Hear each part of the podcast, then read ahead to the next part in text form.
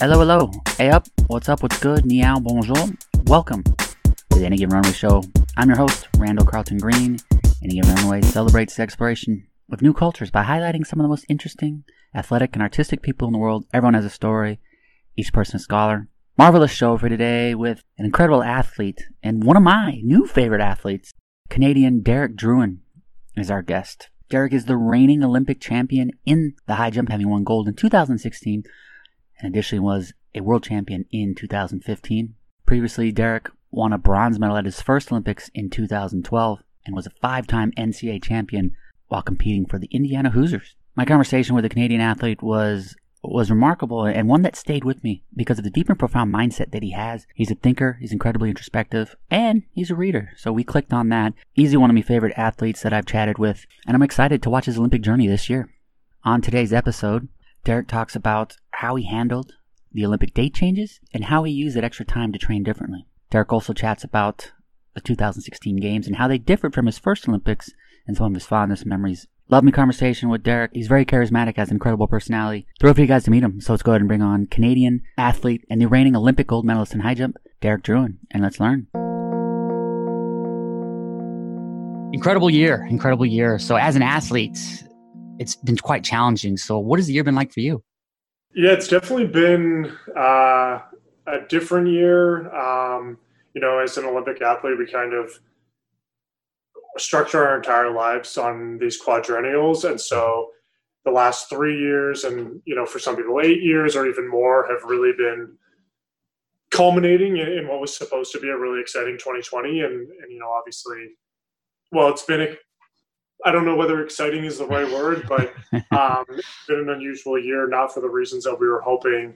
Um, but I think I've, you know, I've tried to do a good job of, of seeing the bright side for me, I was coming back from a pretty, a couple actually pretty significant injuries. So an extra year of training and an extra year of being healthy, um, you know, weren't the worst things in the world. So that was kind of the silver lining that I was trying to find. And, um, you know, right now I feel healthier and stronger than I did a year ago. So leading into a new Olympic year, um, I'm probably sitting a little bit prettier than I was uh, hmm. in December of 2019.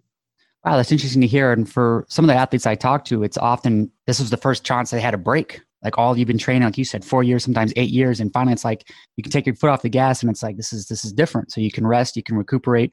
Were there certain aspects of your training that you you were like, this is now I'm going to I'm going to change because I have time, like maybe being more flexible or something like that? Uh, I definitely, I think, would say I um, sort of cultivated some better habits um, because I had a ton of a ton of time. I was getting a lot better at you know stretching and doing yoga um, and just kind of overall taking care of my body maybe better than I had in the past due to I don't want to say I had a lack of time, but um, essentially, you know, essentially that that is what the reasoning was. Um, so knowing that I wasn't rushing for anything, that I didn't need to get ready for a competition, that I wasn't trying to, or I didn't have this clock counting down toward the Olympics. Um, I, you know, I was able to to focus more on on some of those little things. As an older, as an athlete gets older, that, that they become more and more important. So um, I think in general, I probably cultivated a, a healthier athletic lifestyle for myself. Yeah. So, what are the things that are more challenging now, or, or maybe conversely, that you wish you knew when you were younger, as far as different ways to train? Uh, I mean, the things now are, you know, it's so so much more important for me to be really warmed up. Mm. Um, now, I basically have a routine when I get up in the morning. I, I get my body moving and do, you know, just some some light sort of stretches and arm rolls and and you know some cat camel type yoga. Yeah. Uh, exercises that I never would have needed to do younger when I was a younger athlete. Um, who knows? Maybe it would have increased my longevity in the sport because I am, I would say, at this point on the you know the last few, the last at least the last few years of my career, definitely. Um, so I don't know. Maybe I could tell a younger Derek, you know, take care of those little things. I know you don't feel like you need it right now, but in the long run, you're going to thank yourself. Um, but in general, I would say I was a pretty mature young athlete. Mhm. Um, I'm happy with a lot of the things that I did and and a lot of the things that um, you know I accomplished obviously in my career. But there's always lessons to be learned, and I'd say that's probably the main one. What would younger Derek have said if older Derek showed up to give him advice? Would he have taken the advice or would he just been like, nah? Probably not. Yeah, exactly. I remember training. There were a few, you know, instances when I was in university, um, whether it's whether it was because I competed, you know, late into the summer and wasn't ready to start with the rest of the team, or coming back from injury, where I was training with, you know, some older athletes who were either volunteer assistants or just kind of around the team, and we'd show up for practice at the same time. And I'd be sitting there waiting for them because I was ready to go in like five minutes, and it took them half an hour and they would always say, you know, wait till you turn 25 or wait till you hit whatever age you're going to need. You're going to need more time to warm up, and you know, even then, I probably scoffed at a little bit, and then very quickly was, you know, taking my foot out of my mouth because I was right where they said I Yeah. would be. At. You mentioned earlier physically about how you were able to recuperate from this injury with this time off, but how about emotionally? You, like you said, this is four years. It's it's Road to Tokyo 2020. You've been thinking about it for four years. You're all psyched. 2020 hits. You're ready to rock. And then not only it, it's it's postponed, it might get canceled, and all this the going back and forth. There was is a roller coaster. How did you handle all that emotionally? Yeah, I so I had actually kind of always had the plan to retire after Tokyo. Hmm. And so, you know, more so than just having the Olympics postponed, I felt like I had the rest of my life Yeah. Um, but I more so I think than than deciding 2020 was going to be my last year. I wanted to go to the Olympics again. Mhm. So the postponement I don't think was all that heartbreaking for me, especially like I said, I was coming back from an injury. Really didn't feel like I was in a great position to to qualify a year ago. Um, so basically, right away, I kind of took it for what it was. I knew really early on the Canadian Olympic Committee announced that we wouldn't be sending a team even Yeah. before he announced that they'd be postponed. So there were it was really only a few days where, you know, we thought the Olympics were going on and we wouldn't be going. Mhm. Um, but I think I always, in the back of my mind, always kind of thought they're going to be- postponed or there aren't going to be Olympics. It's not just going to be us missing out. So I really didn't feel like I needed, I needed to deal with this really tough news or you know this heartbreaking crash. I kind of immediately felt like you know there's going to be something to train for. Right now, just consider it having you have more time yeah. probably be ready anyway. You have more time, and so I was never really in this. I wasn't really in this like deep existential crisis, or you know, even state of depression that a lot of athletes were in. I, I pretty quickly learned to see the bright side of it.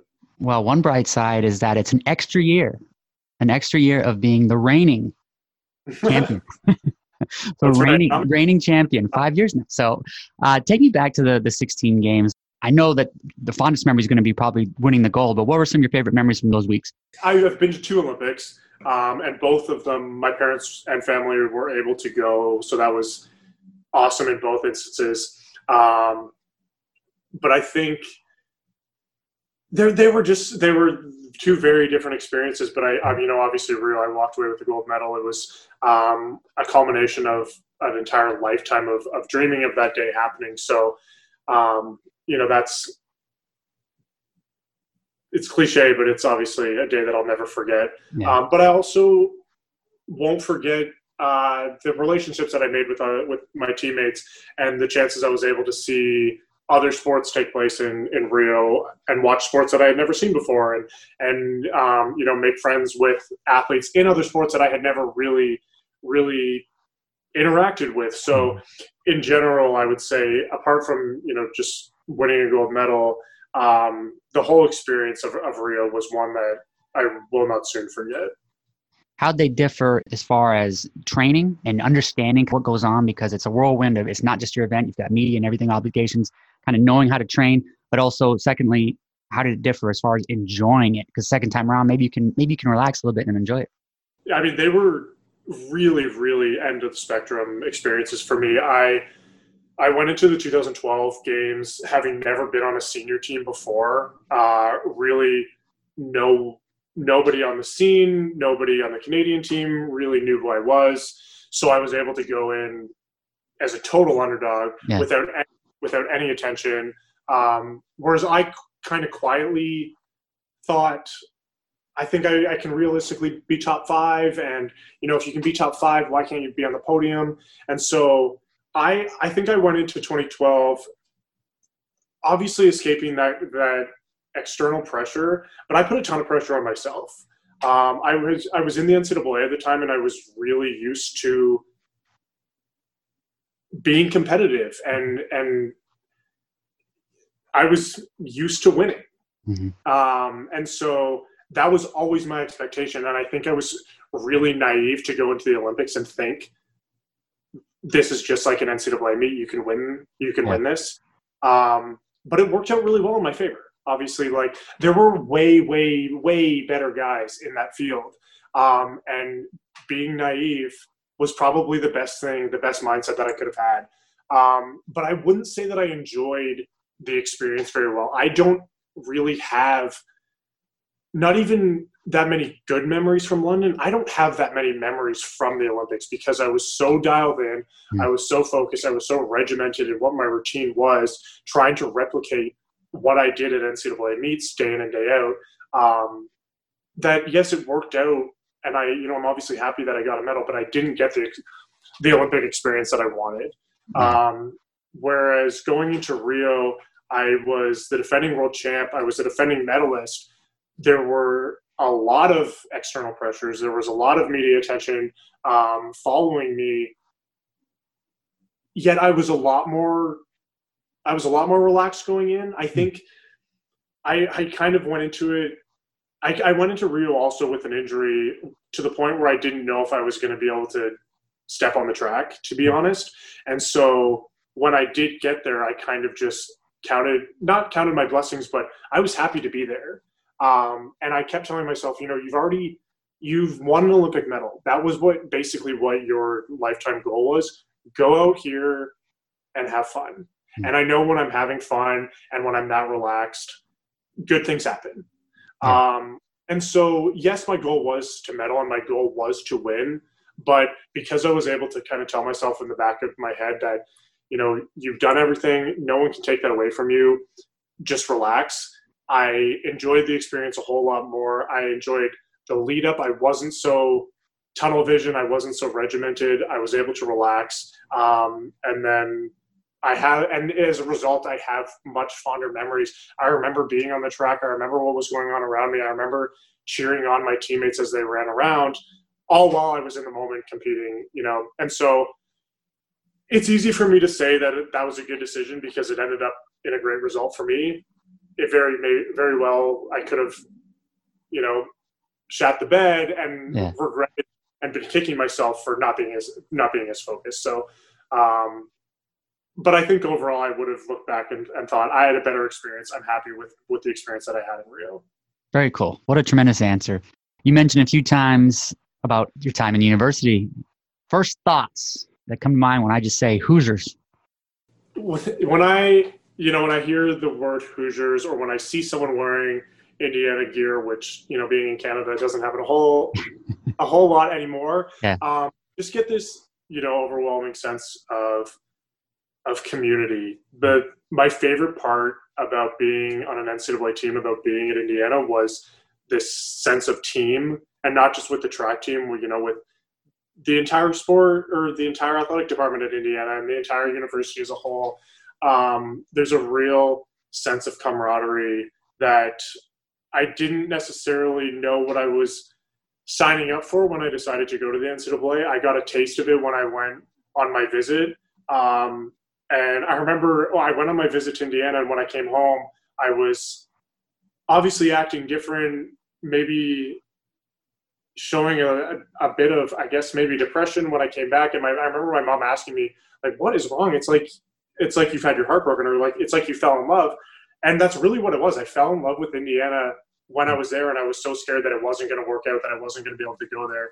Um, you know, obviously it did. And and my feelings for the school didn't change in in the five years that I was there, and, and still to this day, I um, you know have such such affinity for the people and for the, for the school. Wow, it does sound like love. That's incredible. In addition to high jump, to decathlete as well. What was the, the mindset going into that, and what are your future plans for decathlon? Yeah, so I I kind of started off in the sport as um, I don't want to say a decathlete because it wasn't really a, it wasn't an event that was offered in high school, but I was basically you know doing every event um, that I could any any way to score points for the team. Um, and so when I went to Indiana, I was recruited to be a decathlete, mm. um, mostly because of the way that the scoring system works at, at, conference and national championships. If you can get an athlete to score as many points as possible, they're pretty valuable yeah. athletes. So I wasn't necessarily a good enough high jumper at the time to get a scholarship for high jump. So I went there under the promise of doing many events. Um, and that was really, I think that's really the reason why I fell in love with track and field. It wasn't like I am passionate about high jump per se. It was you know the whole the athleticism of the sport as a, in general. So I kind of got away from that as I was you know finishing university and realizing you know high jump is really your bread and butter. It's it's going to be your ticket to the Olympics. Um, but in training, always tried to keep one you know toe in the decathlon water. So whether it was doing hurdles at practice or even racing hurdles every once in a while or throwing shot things like that. Um, it was just a kind of it was just kind of a good way to to keep my body fresh and and, and to stay overall healthy and, and strong. And so I kind of felt like as I as I got further and further away from my university years, I got further and further away from that decathlon base. And I started experiencing injuries that I had never really had before. And I attributed them to being a single event athlete where mm. I do the same, literally the same thing. Yeah. You know. And so my goal in going back to the decathlon was really just to get back to my roots, to get back to feeling strong overall, not just feeling like a strong high jumper. Um, and so I wouldn't say that I I definitely didn't think that I was going to be an Olympic champion decathlete by any means. My goal was to qualify for a Canadian national team at some some sort of level competing in the multi events. Um, it kind of the injuries have kind of continued. I would not attribute them to the decathlon, but I haven't really been able to escape that that cycle of injury, and so the those decathlon um, ambitions haven't really come to fruition. But we are still kind of training that way. I do think it's a good base for me, and we've kind of meet, met that middle ground. Yeah, and plus there's something just cool about being able to say you can do all the different events. I mean, that's for sure. what are your plans after? I know you've talked about retirement. So what what's what's something you want to do in the future? Yeah, so right now, um, I would like to. I would like to go back to school. I think that's that's always been a consistent. Um, I studied kinesiology in my undergrad. It kind of it wasn't really a like dead end um, career, but kind of opened the the doors up for you know. I'm laughing. I'm laughing because I have a kinesiology degree as well. So when I hear dead end and kinesiology, it's kind of like a synonym in some ways. So. yeah. So uh, right now, I would like to go back to school and study sports psychology. I have a lot of teammates and a lot of athletes who will ask me, you know, how do you deal with pressure? How do you deal with this X Y Z? Going into a competition. And I, I've been very vocal about the fact that I've never been in a competition where I looked around and thought I was the best pure athlete out there. So I think that, especially in a sport like high jump or pole vault, being mentally strong is really, really important. And for whatever reason, I consider that one of my strengths, mm-hmm. probably my best strength in the sport. And so I've always been kind of interested in that and would like to help other people out. Um, but at the same time, I kind of would like to step away from sport. Hmm. So the way that I see myself using using the degree would be more as like a performance psychologist. So working with really anybody who performs the way that an athlete, not even in the way that an athlete does, but performs in some in some aspects. So whether it's you know a musician, a concert musician, or a lawyer before a, a big case or um, a surgeon before a, a, massive operation anything like that is kind of what what interest me at the moment. I, I certainly think that sport would be my foot in the door, and and I will always be interested in it. But I'd rather kind of uh, kind of open the door to other to other uh, realms as well. Very cool. Very cool. Well, knowing what I know about you, I think you'd be gifted at it. I think it'd be a great, great decision, a great asset to so many people. I got a feeling that you're a reader, and if so, what are some of your favorite books that you've read this year? I I am a big reader. I, knew usually it. I knew it. I could tell. Well, it's funny. I uh, when you asked me to be on the show, I went through some of your episodes to, to listen to a few of them to get oh, okay. the feel. I listened to Sarah Pavan's, and I'm oh yeah, we were we, we had a good conversation about books. Yeah, a lot of books, and I messaged her immediately after and said, "Yes, any of your recommendations, please also send my way." Um, Thank you, Sarah. But, Thank you, Sarah. Yeah, so I I typically read a lot on the subway. I usually take the subway to practice every day. Um, but because of COVID, I've been kind of trying to avoid public transit, so I drive. yeah. I drive every day now. So in 2020 is probably the least amount that I've read mm-hmm. In my whole life, but I have still knocked off a few. Um, not necessarily embarrassed to say, but I do always love the like top choices, the like the easy reads. Um, like I'm a big fan of like the Crazy Rich Asian books, but oh, yeah. typically when I go to the store, I like to buy a classic. Um, so whether it's like Frankenstein, which is actually one of my favorites, I really like Frankenstein. Wow. A Brave New World is probably one of my favorite books of all time. Uh, I I like some Greek mythology, so I've read like um, the Odyssey. I have a I have a new favorite athlete. So I, I, I, I know you asked Sarah this what her favorite genre is, and I she asked me when I was talking to her immediately afterward, and I said I don't really know if I have a favorite genre. I am just all across the board. I basically just, you know, I, I do a lot of pick a or choose a book by its cover, um, and so yeah, I don't really know. I'm always open to recommendations. I do like to read, obviously, kind of sports psychology or just psychology in general type books. Um, but I do like a lot of easy kind of fiction reads. I just downloaded Frankenstein last week. I Haven't started okay. it yet, but I just downloaded. Now, if you like classics, do, do you do you do Kindle at all? Uh, I usually have a book. I usually like a, a, solid book, but some of the classics are free on That's ebook. what I was about to tell you. Yeah, there's this. It's called the Gutenberg Project, and they have like ten thousand books. So when I when I got I got Frankenstein, I, I picked up um, gosh, I want uh, like Voltaire and some other ones, but they're all free. Yeah, so, I think I read Frankenstein actually on like ebooks because it was free. Yeah, and like Punishment, I probably never would have read that otherwise, but it was free. I like Crime and Punishment. Have you read Count of Monte Cristo? I have not. No, it's fun. It's an, it's an epic, yeah. but it, it's fun. It's it's such like a good. I, I, I recommend that one too. And yeah, Crime and Punishment was good. I just did Anna Karenina, and I'd tell you to stay away from that one. It's little. It's it's it's just too long. It's just it take it takes forever for anything to happen. They tell like, oh, it's too much. Have you uh, have you read the Scarlet Letter? Yes. Did you like that? No. I wanted to like it so bad, and I I remember sitting there reading and just like looking up. I would be sitting next to someone. I'd say, "Listen to this sentence." It's like he doesn't want people to read this book. Like, so it's so hard to follow. It's so hard to read.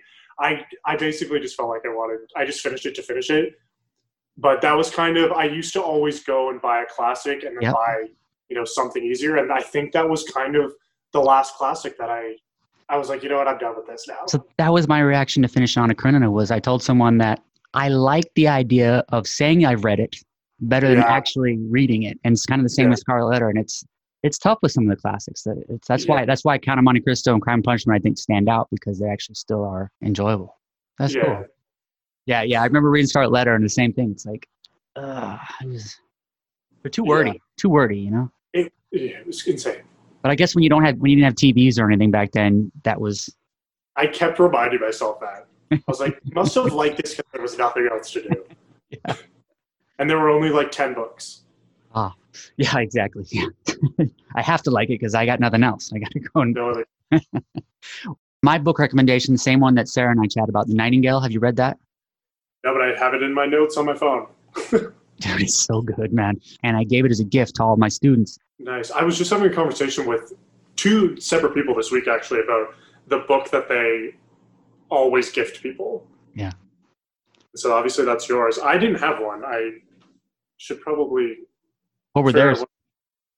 Uh, my so my chiropractor said he's probably given mine Gym to Oh, okay. some people. Um, the other one said, "Gosh, I can't remember." He said he was listening to a podcast actually where they were talking about it. I think Tim, Tim Ferriss's podcast, uh, and I can't remember what his book was. But now it's had me thinking. I need to kind of. It's a. I mean, it's a good gift, at least for a lot of people that I am friends with. So need to need to figure that out. I've made it a rule, like through travel, I've stopped buying like little tchotchkes and things you get at the airport. I've made like no more of that. So I only buy two things for gifts: either food, like you can get someone like chocolate or something, or books. And so Nightingale is one. For a while, it was this book called The Road. It's by Cormac McCarthy. He's he's the guy who wrote No Country for Old Men. It's fantastic, but I wouldn't recommend it to people. I, I say that because it's it's dark. It's like apocalyptic. You have to know the person. Yeah, yeah, it's very dark. Like it's not one like my mom would like, but it's it's it's fantastic book though. But um, Nightingale on the Road, those two, because you like Athens, and I I've got a feeling you also like like Greek history and everything, right? Yeah. There's a book called Song of Achilles, which it takes which Um, takes one of my the, say that again. One of my favorite books. Song of Achilles is one of your favorite books. I've read it like four times. This is I was going to say that and because I like Greek mythology so much, but have you read the not the sequel, but yeah, Bro. Circe. Yeah, yeah. So for anyone that I like ask, do you like Greek mythology? And they say kind of, but like it's just so hard to read because it is. It's hard to read Homer for sure. Those are great books for that. It's you're getting the same story, but it's written for a 21st century person. I literally I- just bought that. I gifted that book. That's like my. I'm moving on from the Nightingale, and that's becoming my gifting book. It's I'm so good. I can't believe that's so cool. I'm glad you read that. I was amazed by how much of like a great love story it was. I was as I was reading, I was like, "Damn, this is like poetic and like it was fantastic." Really well. And I wasn't. I don't think I was expecting that. The Me person who recommended it really didn't give me much of a lowdown of it. It was basically this is mythology. I like Greek mythology, so it definitely yeah. It, took me off guard. and It was fantastic, and I don't think I've recommended it to anybody who didn't love it. Very cool. Circe was good too. Circe was good too. Okay. But but but yeah, Song of Achilles is gosh, that's so good. Very cool. I'll ask you now how how people can follow you. Uh, so I'm on Instagram and Twitter. I don't tweet hardly at all, but I'm fairly active on Instagram. My handle's uh, ddrouin10, but one zero. Um, those are pretty much the only two social medias that I'm kind of active on. But This has been fantastic. One of my favorite conversations of the year. You were awesome. I'll be supporting you every step of the way, man. Anytime you got a book that comes to mind, send it my way, and I'll do the same for you. You're the best, man. This was so cool. I know we'll talk again, but thanks for today, man. yeah, thanks for having me. I appreciate it. On a on a on an event day, what's the what's the routine? What's the and I want to know what the music in the headphone is. I know you can't necessarily have it down on on the floor, but as you're getting ready, what's the music you like to listen to? Uh, I every once in a while I'll hear a song that I'm like, ooh, I really, I feel really motivated right now, and I'll kind of add it to the to the list. Uh, usually it's pretty poppy. Um, I kind of like most of my warm up drills are kind of like skipping, really bouncy, and so Yeah. I like I can kind of like you know move to the beat with. Uh, a lot of times I, or not a lot of times, but um, there are some high jump meets around the world. It's specifically high jump. Uh, indoors, it'll kind of be on like a basketball court, or outdoors, it kind of looks like a tennis court. So, because there's no other distractions going on, they let the athletes pick a song to jump to, and the crowd gets really into it. So, anything like that, I it's always very poppy. Usually, I choose a Bruno Mars song.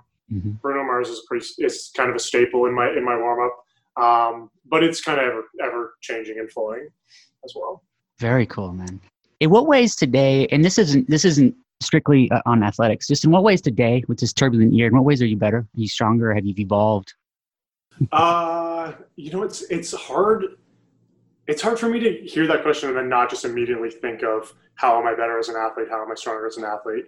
Yeah. Um, I feel like I can now handle adversity better than I could maybe even a year ago. I've kind of felt like it was a strength of mine, but it's something that can continue to be harnessed and improved.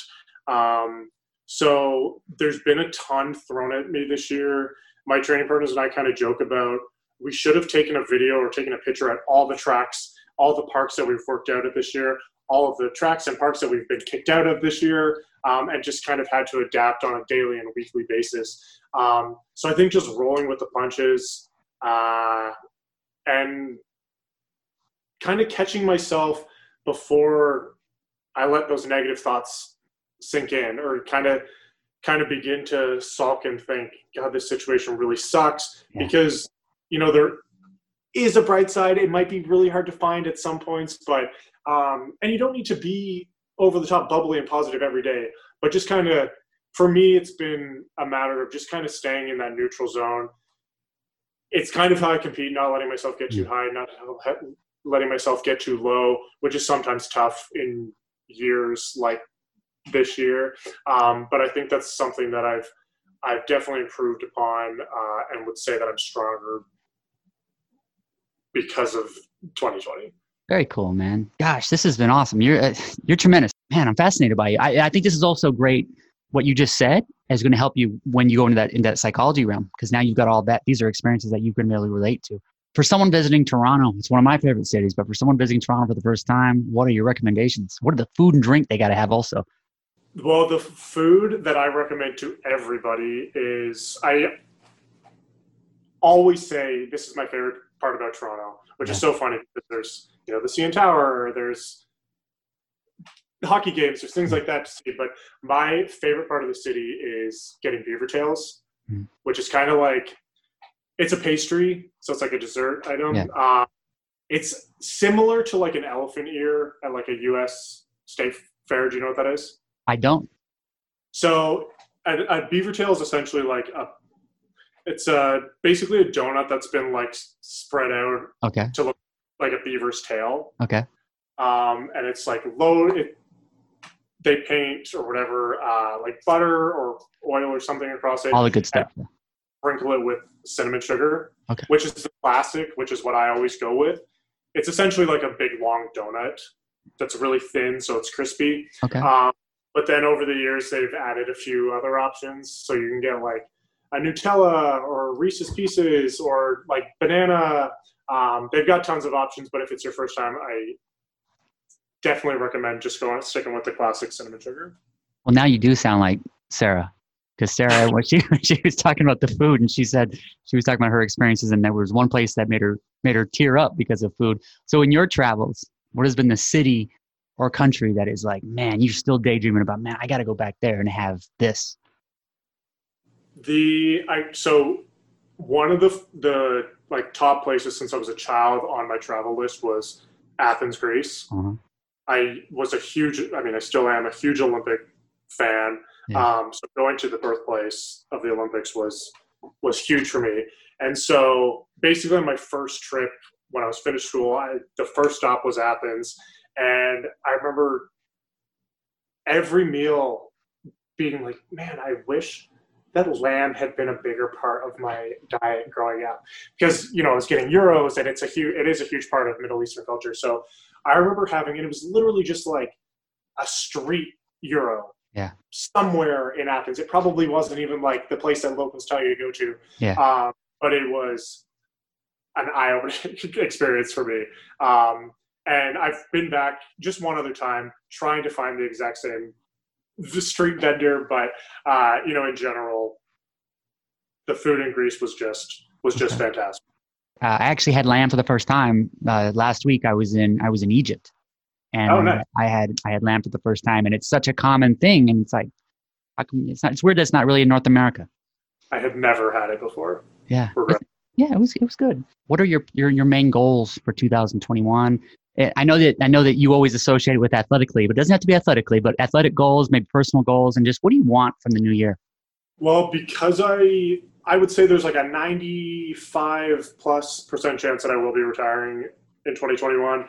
Um, so you know, I big goals for setting up life afterward, uh, which, like I said, in, will involve going to school. So it's definitely something that I need to need to hone in. Um, I am anticipating a pretty big move uh, because I don't I don't plan. I'm in Toronto because I'm training. Mm-hmm. I don't plan on living in Toronto. Uh, I don't necessarily plan on going to school here. So uh, there should hopefully be a big move in 2021 as well. Uh, so all of those things kind of still need to be honed in and and uh, really harvested, but uh, they're definitely on the horizon. Thank you, thank you, thank you for listening. Much appreciation, Derek. What a conversation that was. Derek, I appreciate the book recommendations. I look forward to your Olympic journey this year, but also I look forward to seeing what's next for you post athletic career. I know you're going to do big things. My new book, Curiosity, is currently available on Amazon. Curiosity celebrates the knowledge that strangers have to offer. Everyone has unique expertise and endless wisdom awaits the perpetually curious. Featuring 200 episodes from the Any Given Runway show, Curiosity explores the diverse lives of athletes, adventurers, and performers. From daring voyages across the Atlantic to unforgettable performances in the West End, Curiosity celebrates the sophisticated thing we call life. Everyone has a story, each person a scholar. Thank you for listening. Fill up that passport. I'll see you on the road. Aviento.